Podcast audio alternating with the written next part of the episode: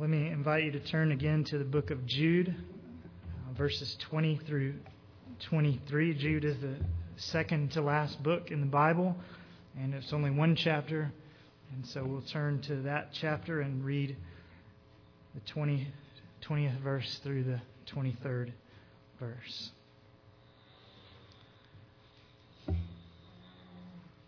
But you, beloved, building yourselves up on your most holy faith, praying in the Holy Spirit, keep yourselves in the love of God, waiting anxiously for the mercy of our Lord Jesus Christ to eternal life.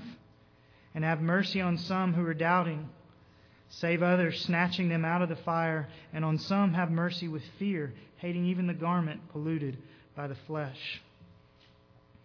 Father, as we come to your word, now we pray that we might hear what it says, God, these very clear exhortations to us and put them into practice. And God, we pray that as we sang, we might, uh, even as we consider exhortations about what we should do, that we might think uh, and be reminded of what Christ has done for us so that we might do these things and that his name would be sweet in our ears. And we pray in his name. Amen. Amen. Well, this is our third week on these four verses, and I just want to point out again briefly that the main point in Jude 20 through 23 is found uh, in the beginning of verse 21. The only command, especially in verses 20 through 21, the only command there is this keep yourselves in the love of God. And that command is the main point. That's Jude's main objective for us that we would keep ourselves in the love of God, namely, that we would keep our love for God burning brightly. And the other clauses, the other verbs there, are merely subpoints that modify that main point. They are stops along the journey of us keeping our love for God going. And so Jude is really saying one thing keep yourselves in the love of God. And then he's giving four different ways that we can actually accomplish that by building ourselves up on our most holy faith. Verse 20, by praying in the Holy Spirit. Verse 20b. And then at the end of verse 21, by waiting anxiously for the mercy of our Lord Jesus Christ to eternal life. And then in verses 22 and 23, by snatching sinners and backsliders out of their sin and out of their backsliding. So he says, We build the bonfire of our love for God by going into the woods of Jude 20 through 23 and doing the hard work of hauling the logs of these spiritual disciplines into our lives and throwing them on the fires of our devotion. He says, If you want to keep your love for God burning bright, you must do these things. You must commit yourselves to these disciplines. And sometimes they're difficult disciplines, they are hard work, but they produce good fruit. And so last week we considered the first of those disciplines, building yourselves up on your most holy faith, building yourselves up on the truths of the Scripture, particularly the truths of the gospel. And this morning we're going to consider the second of those disciplines, the second of these logs that we should be throwing onto the fires of our zeal, namely praying in the Holy Spirit. How do you keep yourself loving God? Well, by praying, Jude says, and by praying in the Holy Spirit. So we'll just focus on those words this morning. And someone already is probably thinking, how is he going to spin out 45 minutes on five words? Well, maybe we'll go less than 45 minutes this morning. Maybe. Um, but, but maybe there's more to see. Maybe there's more to see in Jude 20b than initially meets the eye. In other words, when we look at these words and think about what else the Scripture says along these same lines, we might realize that there are a lot of things we need to remember and apply this morning. And I hope that will be true. So I want to just begin by looking at that word praying closely. And I want to, to ask some questions of the word praying. Jude is telling us that we should be praying in order to keep ourselves in the love of God. But what do we know about praying? What kinds of questions should we ask about praying?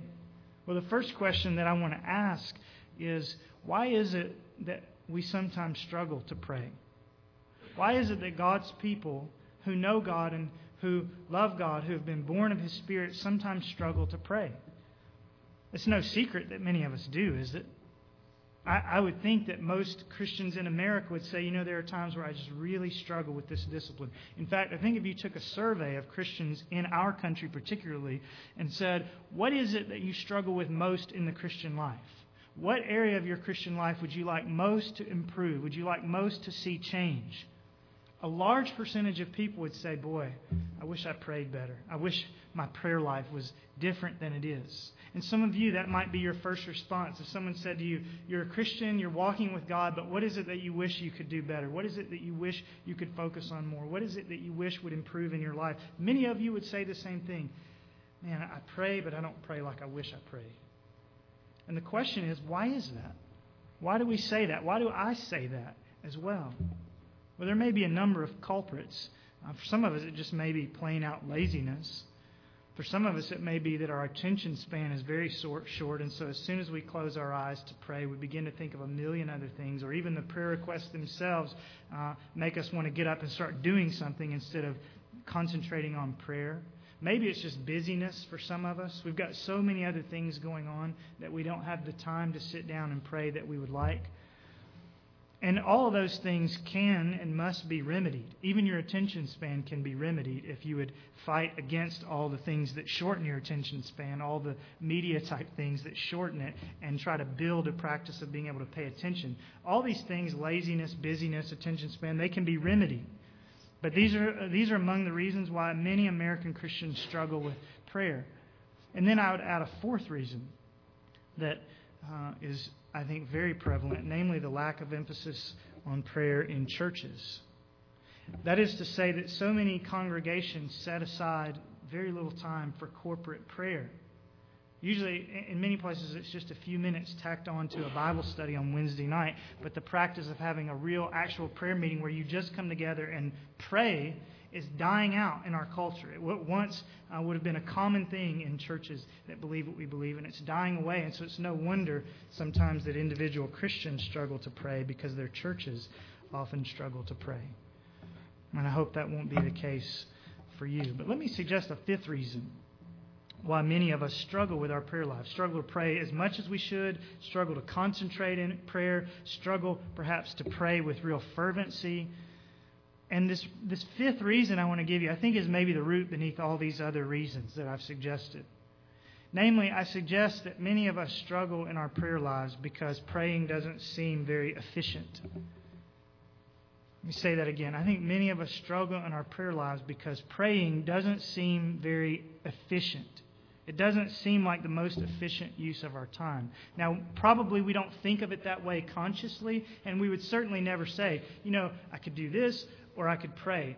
Ah, praying is really a waste of time. I'm going to go over here and work instead. We would never say that, and we probably don't think that way conscious, consciously. But as we move through our days, I think many of us, if we pay attention, realize that other things, many times good things, take precedence over prayer. Other things seem more urgent than spending time in prayer. Other things appear that they will produce quicker results, more results, better results, more efficient uses of our time. And I'm not mainly here thinking about secular things like washing your bathtub or cutting your grass or cleaning out your garage. Though if the shoe fits, wear it. If those things keep you from praying, then perhaps that's what you need to hear. But what I'm suggesting now is that even other spiritual disciplines, even the ones that we're speaking about here in Jude 20 through 23, often seem to us as though they're more efficient, more urgent, more gratifying, more immediately fruitful than prayer would be. For instance, if we sit down and study the Bible, we can walk away from that going, Man, I learned something I never learned before, and I've built upon my store of knowledge. Or if we're going out and sharing the truth of the Bible, trying to win people to Christ, we may well see fruit from that. Or if we're doing something that is also a spiritual thing, I think, repairing the church roof, it's a physical thing, but it's a spiritual thing because it's God's work. We do that and we can get to the end of the project and say it's done. We completed it. And we're thankful for that. But when we spend half an hour praying, nothing immediately tangible usually comes out of it.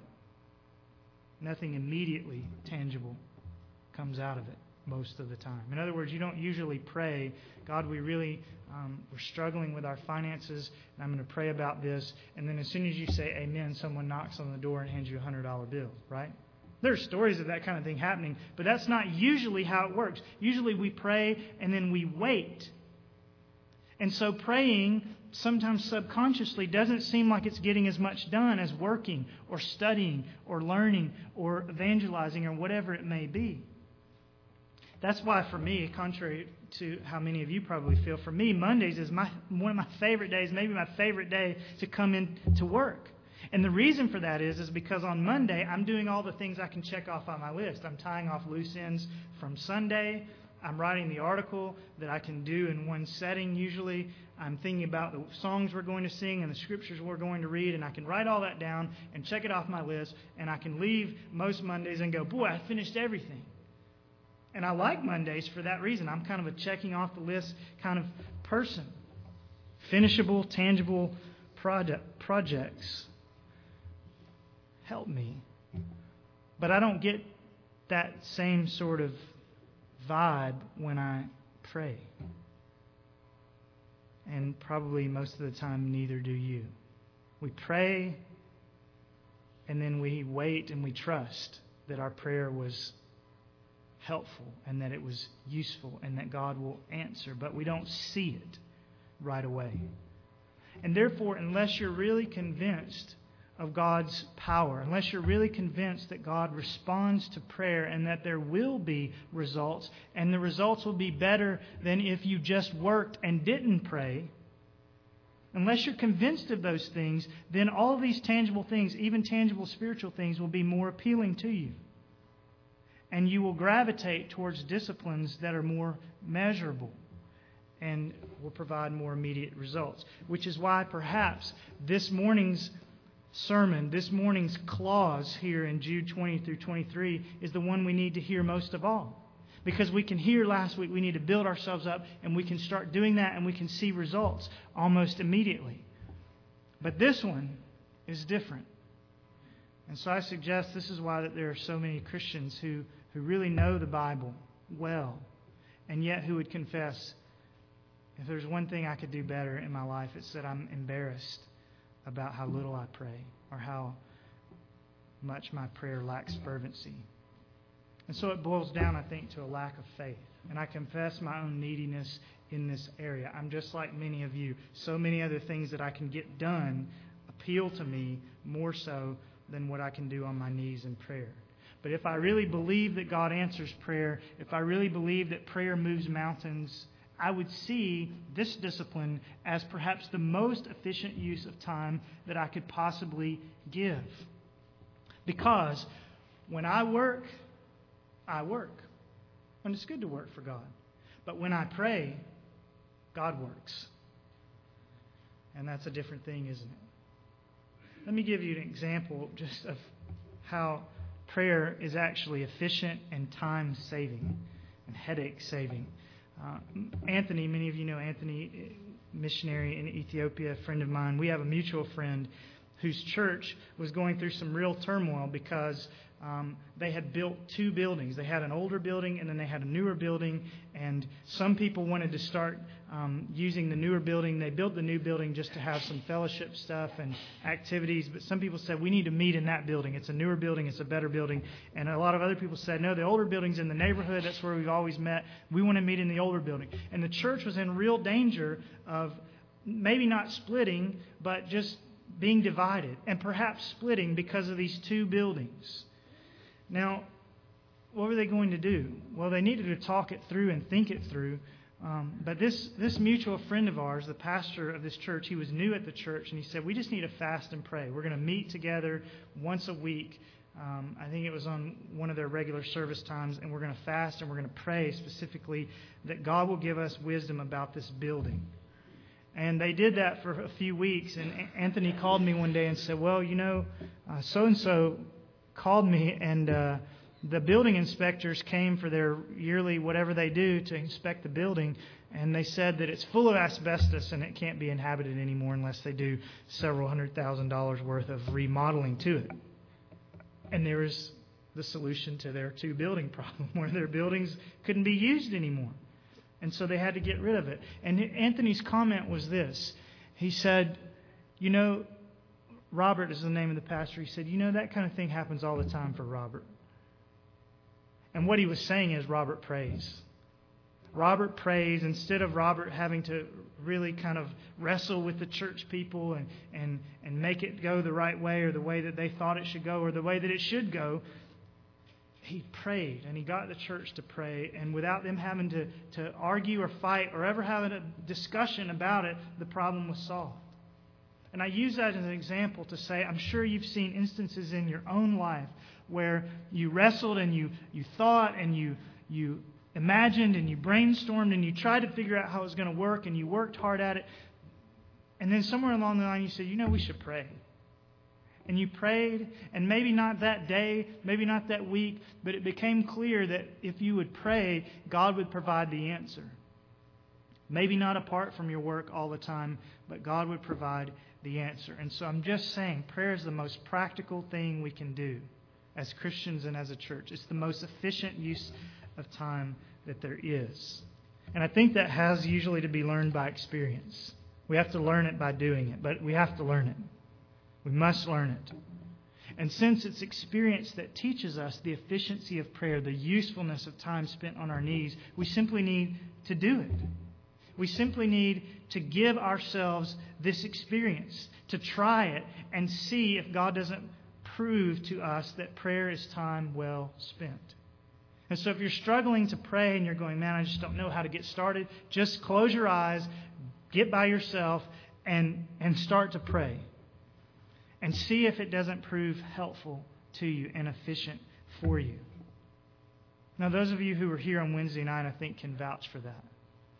It seems like there are a lot of other things we could have done for an hour and a half on Wednesday, but the time was helpful. Many of you visibly, when you left, were, at least as I looked at you, seemed visibly refreshed. And many of you have discovered as the week has gone on that God is already answering the prayers. God is already blessing that time that we spent just devoted to this one thing. And so I say to you this morning just do it. Just give yourselves to prayer and see if it doesn't prove valuable to you. And that leads me to my second question that we need to ask of this passage. The first question is, why do we often struggle in prayer? The second question is, how do we go about praying? I'm telling you, now you just need to pray, but how do you go about doing that? What should you do? Well, what does the Bible say about how we go about praying? Let me give you three, three responses, or a three part response. The Bible points out that we should be praying in our closets. The Bible points out that we should be praying in our congregation and the Bible points out, most importantly, here in Jude, verse 20, that we should be praying in the Holy Spirit. The thing about each one of those briefly. First, not here in Jude 20, but uh, in other places, the Bible says we should be praying in our closets. In other words, we should be praying on our own. I don't think Jesus means you have to literally go into a closet to pray, but you need to find somewhere and be on your own and talk to God through Christ. And just to see that, I want you to notice Matthew chapter 6, verse 6. You can turn there if you like, or you can listen. Uh, we're going to look at a number of passages this morning, but Matthew 6, 6 says this Jesus speaking, When you pray, go into your inner room, close your door, and pray to your Father who is in secret, and your Father who sees what is done in secret will reward you. Now, part of his emphasis in that chapter is that you pray in secret, that everybody else doesn't have to know that you're um, so prayerful. But part of his emphasis is that you go in your inner room, that you go in your closet, that you have a private prayer life, that you have a private, personal relationship with God. And even if you don't know what to say to God, just get in that alone place, get in that closet and talk to Him. Nothing can replace that. Now, just to drive home that nothing can replace that, to drive home how important this prayer life is, again, another passage from the Gospels, this time Mark 135. In the early morning, while it was still dark, Jesus got up, left the house, and went away to a secluded place and was praying there. And that's not the only time he did this. This was a habit for Jesus to go out by himself and pray. And you say, well, it's hard to find time to do that. Well, imagine you're Jesus and you have thousands of people following you everywhere. You get in a boat and you go across the lake, and they go around and they run to the other side of the lake by land and meet you there. But he had to do it. And isn't that amazing? Here's Jesus, who is the Son of God, who is, as we read in Hebrews 1, God Himself made flesh, who has the Holy Spirit without measure, and He needs to get by Himself and pray. And if Jesus needs to do that, then how much more do you and I? I know some of you have heard that logic all your life since Sunday school. Jesus needs to pray, so do you. But it's real logic. That's the reason why you've heard it so many times. That's the reason why preachers say this all the time. If Jesus has to pray, then surely I do. Surely you do. So just make a go of it. Jesus laid down his life so that you could talk to God. Isn't that what Hebrews 4 says? That we can approach God boldly because of what Jesus has done in our place on our behalf, living a sinless life and dying in our place so that we can have access to God. And have access to God the way a child has to his daddy. And maybe that's helpful too. If you don't know what to say when you go to pray, just remember that this God, if you're trusting Jesus, this God is your Father. He's a Father who loves you. And if you can just remember, He's my dad, He's my Father, then that will help your lips to open. And you'll begin to be able to talk to Him. So each of us should be praying in our closets.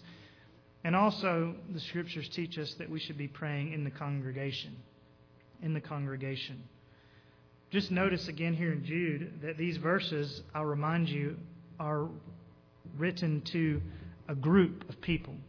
Keep yourselves, plural, in the love of God. Jude is not mainly writing to individuals, though we can apply what he says individually because the individuals make the group. But he's thinking about the group as a whole, and he's saying to the group, Keep yourselves in the love of God. And one of the day, ways you do that as a group is praying in the Holy Spirit. And we can notice this in the book of Acts. In the book of Acts, which is certainly a, broad survey of what was happening in the early church. It doesn't record every event that happened, but in the broad survey of events that the book of Acts records, it records no less than nine congregational prayer meetings. Nine of them in the book of Acts. Suggesting that in the early church, coming together to pray as a body was a normative thing. It was something that was happening consistently. And I just want to point out three of those places to you. The first one, and, and you might follow along here, I think it would help you to do so. They're all in the book of Acts. The first is Acts chapter 1 and 2. In Acts 1, uh, you may recall that Jesus uh, is about to ascend into heaven. And in verse 8, before he ascends into heaven after his resurrection and his ministry on the earth, he speaks to his apostles and to his other followers, and he says, You will receive power when the Holy Spirit has come upon you, and you shall be my witnesses both in Jerusalem and in all Judea and Samaria, and even to the remotest part of the earth. So he says the Holy Spirit is going to come upon you, but but the implication is he hasn't come in this unusual way yet. These were believers, they possessed the Holy Spirit, but there was going to be something of a revival that was going to happen, that was going to empower them. And they were waiting for that to happen. And I just want you to notice what were they doing while they waited? Well, scan down to verse 12. Then they returned to Jerusalem from the mount called Olivet, which is near Jerusalem, a Sabbath day's journey away. When they had entered the city, they went up to the upper room where they were staying that is, Peter and John and James and Andrew, Philip and Thomas, Bartholomew and Matthew, James the son of Alphaeus and Simon the Zealot, and Judas the son of James. These all, with one mind, were continually devoting themselves to prayer, along with the women and Mary, the mother of Jesus, and with his brothers. So, what are they doing while they're waiting on Jesus to come, or waiting on the Holy Spirit to come in power? Well, they're continually, with one mind, praying together as a group. And then You'll notice that in Acts 2, verse 1, when the day of Pentecost had come, they were all together in one place. Presumably the same place we're talking about. Presumably the same thing together. And then in 2 and the Holy Spirit came in power. Just point out to you that I think it's no accident that the Holy Spirit came in power while they were together praying. Now, Jesus had promised that the Holy Spirit was going to come, right? It wasn't simply because they were together praying that the Holy Spirit came and that we had Pentecost and so on. This was the promise of Jesus, it was the promise of the prophet Joel in the Old Testament. I'm just pointing out that it's no accident that that promise was fulfilled during a prayer meeting. I think that's vital for us to see. Turn over to Acts 16 and you'll see another one of these corporate prayer gatherings. Acts 16, 11 through 13. We're on a missionary journey with Paul, and Luke, who wrote the book of Acts, is with him on this segment of the journey, and so he speaks uh, in the first person. He says, verse 11, So, putting out to sea from Troas, we ran a straight course to Samothrace, and on the following day to Neapolis, and from there to Philippi, which is a leading city of the district of Macedonia, a Roman colony. And we were staying in this city for some days.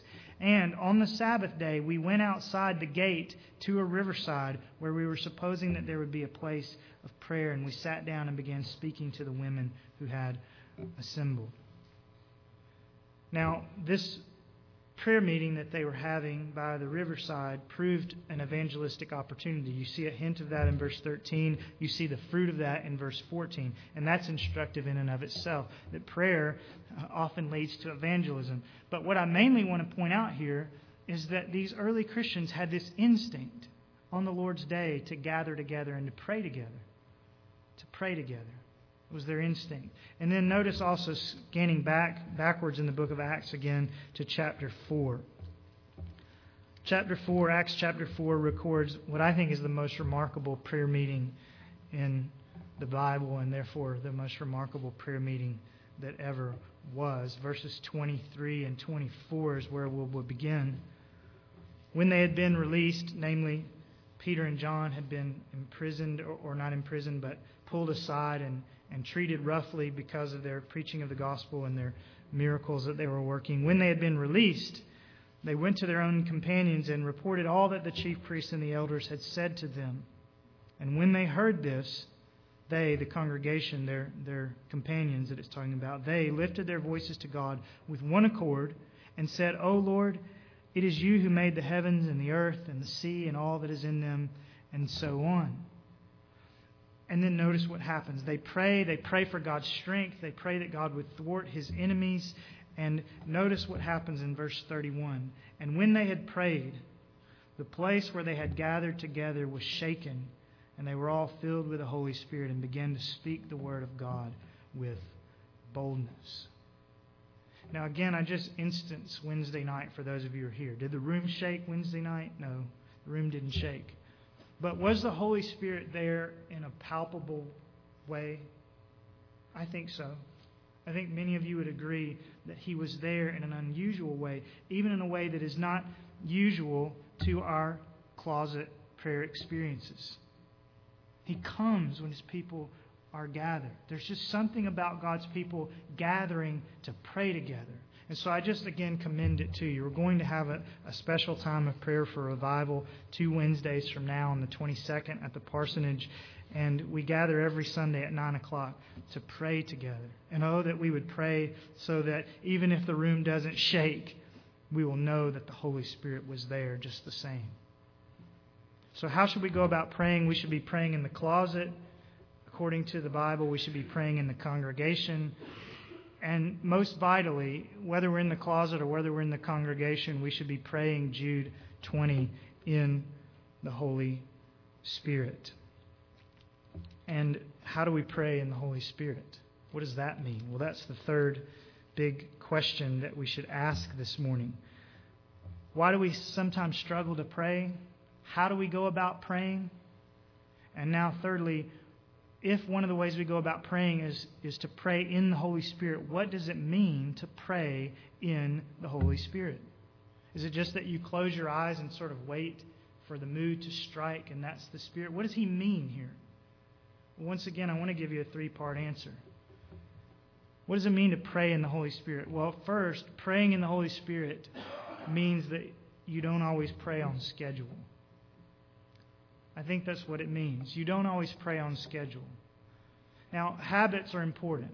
I just emphasize two habits closet prayer and congregational prayer. Those are two habits. Jesus had a habit of prayer. The early church had habits of when they would pray and where they would pray and so on. So I'm not setting that aside.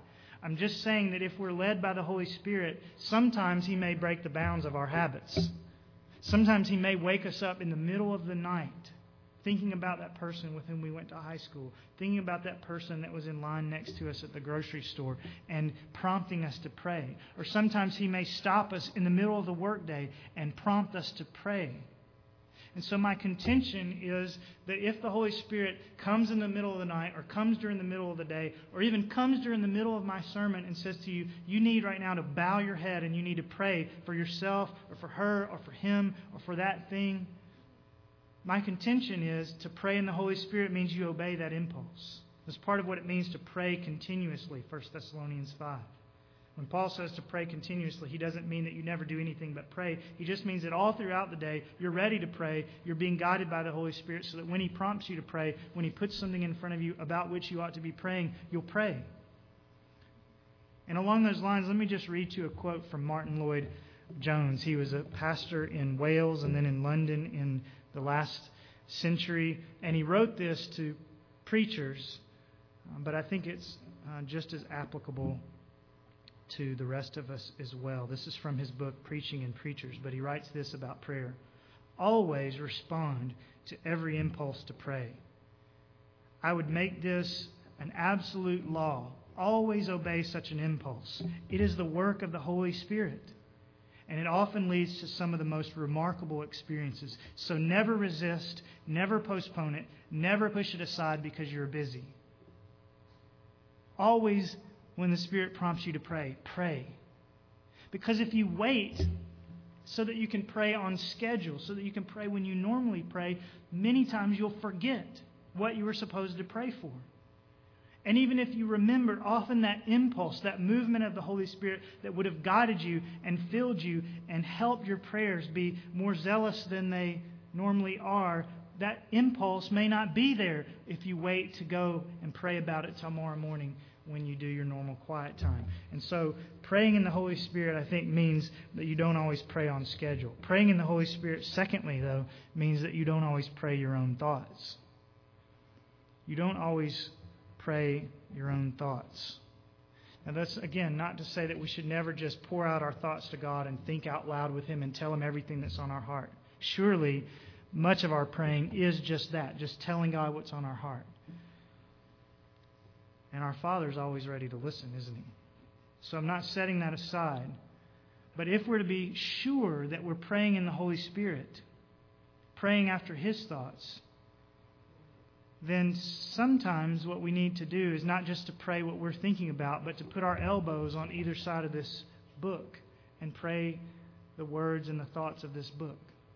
Thanking God for what we see here, letting the ideas that are presented to us on the page prompt our prayer requests, even praying in biblical language.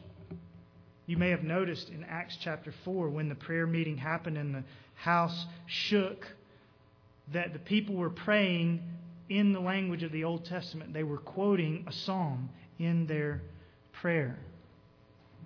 And you say, what does all this have to do with praying in the Holy Spirit? So I'm going to open the Bible and let the Bible guide my prayers. That sounds like a good idea, but how does that connect with Jude verse 20? Well, I just want you to recall that this book in 2 Peter 1 is described as being uh, written by men moved by the Holy Spirit. Men moved by the Holy Spirit spoke from God, 2 Peter 1 says. And so if we're going to pray the Spirit's thoughts, and if we're going to pray with the Spirit's help, it would probably be a really good idea for us to put before ourselves the Spirit's writings, right? We tried to do this on Wednesday night. We opened up Romans 5, 1 through 8, and we read it, and we tried to thank God for the gospel that's there, that Christ died for us while we were yet sinners. And then we opened to this passage, Jude 20 through 23, and we tried to notice each of these individual exhortations and pray about each one so that the things that we were praying would be guided by the things that the Holy Spirit has already told us are important. important. And I think it went remarkably well. I hope you felt that it did as well. But most of all, I know that we were praying after the mind of the Holy Spirit.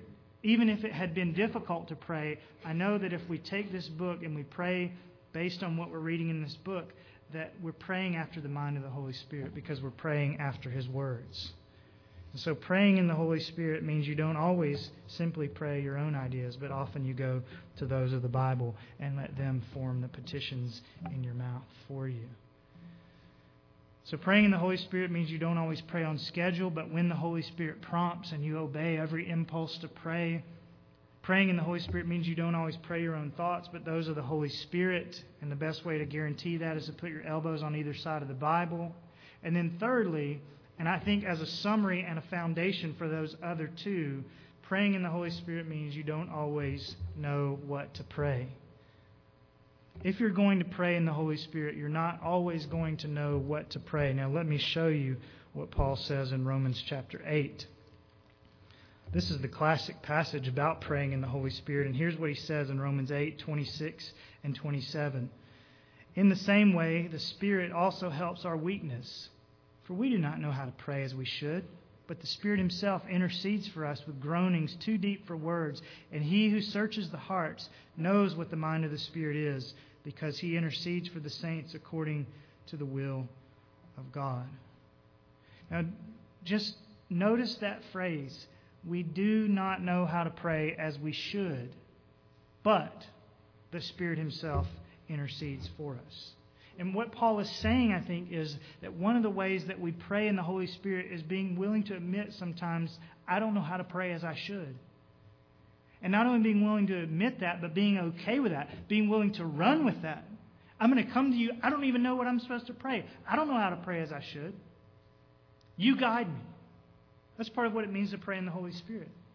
Now, again, I'm not setting aside uh, thoughtful lists, those kinds of things. I'm a proponent of prayer lists. I have a daily list of things I want to pray for each day of the week. I have a list of all of you um, that I pray through. So I'm not saying that such lists are antithetical to praying in the Holy Spirit, but what I'm saying is that sometimes my lists aren't enough. Sometimes I need to begin my prayer by admitting I do not know how to pray as I should. I don't know, God, what's needed in this situation. I don't know who to pray for. I don't know what to ask for. Or maybe I'm so confused, I'm so upset, I'm so frustrated, I don't even know if I can put words to what's going on in my heart. So I have my list before me, God, but and I'm going to pray through my list. But would you, Holy Spirit, come and also teach me what to pray for? Help me to understand what I need to say, what I need to care about, what I need to ask for. And part of, of that goes back to praying the Bible and praying whenever the Spirit prompts you, right? You're allowing the Holy Spirit to teach you what to pray instead of just always saying what you think would be best. And sometimes our hearts are so full because of pain or difficulty or whatever it may be, that all we can do, Paul is saying in Romans 8, is just lay there in neediness and say, Help. And let the Spirit intercede for us with groans too deep for words. Now, I'm sure we could say a lot more about praying in the Holy Spirit, but let's just leave it at those three things. Praying in the Holy Spirit means, in reverse order of the way I presented them to you, admitting that we don't know how to pray as we should and letting the Spirit guide us. It means that we let the Spirit guide us, secondly, by praying biblical passages and categories and words. And it means, thirdly, that we let the Spirit guide us by responding to every impulse that He gives us to pray. Now, very briefly, a final question from this passage. We've asked, why do we often struggle in prayer? We've asked, how do we go about praying? We've asked, what does it mean to pray in the Holy Spirit? And finally, fourthly, we need to ask, why is any of this important? Why is any of this important? Why should you care about prayer? Just because, well, that's what Christians do. The pastor's supposed to tell us to pray. Is that to pray? Is that kind of the bottom and top of the situation today? No. Well, why should we care about this? It's not just because we're supposed to. There are good reasons for it. One reason, an obvious reason, and we've said this already, is because God answers prayer. Prayer is efficient. Prayer is a wonderful use of our time. When we work, we work. When we pray, God works. So prayer is our access to God's command central. Prayer is our access to Christ, who has all authority in heaven and in earth, Matthew 28. Why wouldn't we take advantage that we can come to this God who has all that authority? Why wouldn't we come to a God who loves to answer those who cry out to him? Prayer is quite useful because God answers. But more to the point of this passage, we should care about praying in the Holy Spirit because praying in the Holy Spirit, remember, Jude says, is a means by which we keep ourselves in the love of God. Praying in the Holy Spirit, praying in the way we've been talking about this morning, is a log that we can throw on the fires of our devotion, on the fires of our love for God. Remember what Jude says. Keep yourselves in the love of God. How? By building yourselves up on your most holy faith, by waiting anxiously for the mercy of our Lord Jesus Christ to eternal life, by snatching other people from perdition, but also by praying in the Holy Spirit. Jude says praying in the Holy Spirit will fuel your love for God. Now, how does that work? How does praying fuel our love for God? Is it just automatic? Okay, I prayed so many times this week, and so at the end of the week, God's going to like boost my love meter, and everything's going to be fine. Is that how it works? No. But it works. How does it work? Well, because when we pray, God works.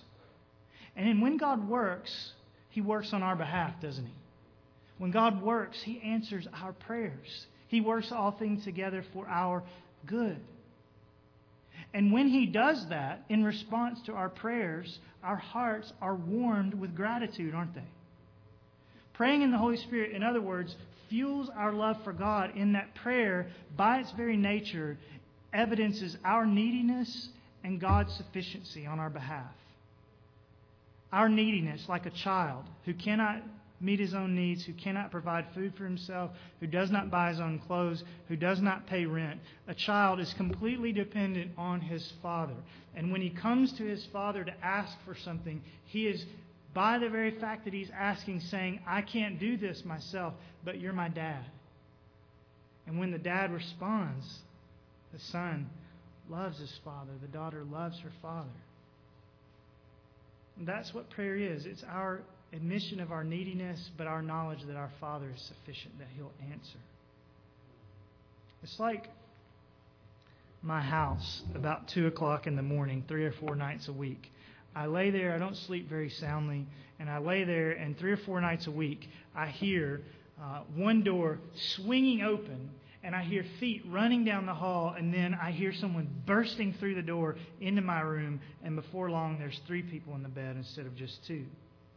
And what has happened is one of the children has gotten a fright in the night. Maybe there's a Komodo dragon in the closet, is the latest thing. But they've woken up and they're scared and they're saying, I'm going to run to dad. I'm going to run to mom. And that's what prayer is like, isn't it? And because dad and mom embrace and let the child come in, you can tell us later that that's a terrible thing to do. But because we embrace the child and let them come in and console them, love is built. And when we run to God, when we throw open the doors and we burst through the doors of His throne room and say, I need help, and He embraces us and He helps us, love is built. And when we see these things juxtaposed, our neediness and our Father's sufficiency, we love to run to a strong, kind Father like that. And that's how it is that our praying grows our loving for God. So many times we get it backwards. So many times as Christians we pray because we think that if we pray, God will love us more. But He couldn't love us more, could He? God so loved the world that he gave his only begotten Son. He gave his only Son. He couldn't love you any more than to give his only Son. And not only that, but Romans 5 8, remember we've been quoting it every week alongside Jude 20 through 23. Romans 5 8 tells us God gave his only Son, not to good people, but he gave his only Son while we were still sinners. God could not love us anymore. So we don't pray because we think it will make God love us more. Jude says we pray because it will help us love God more. It's exactly the opposite of the way we usually think.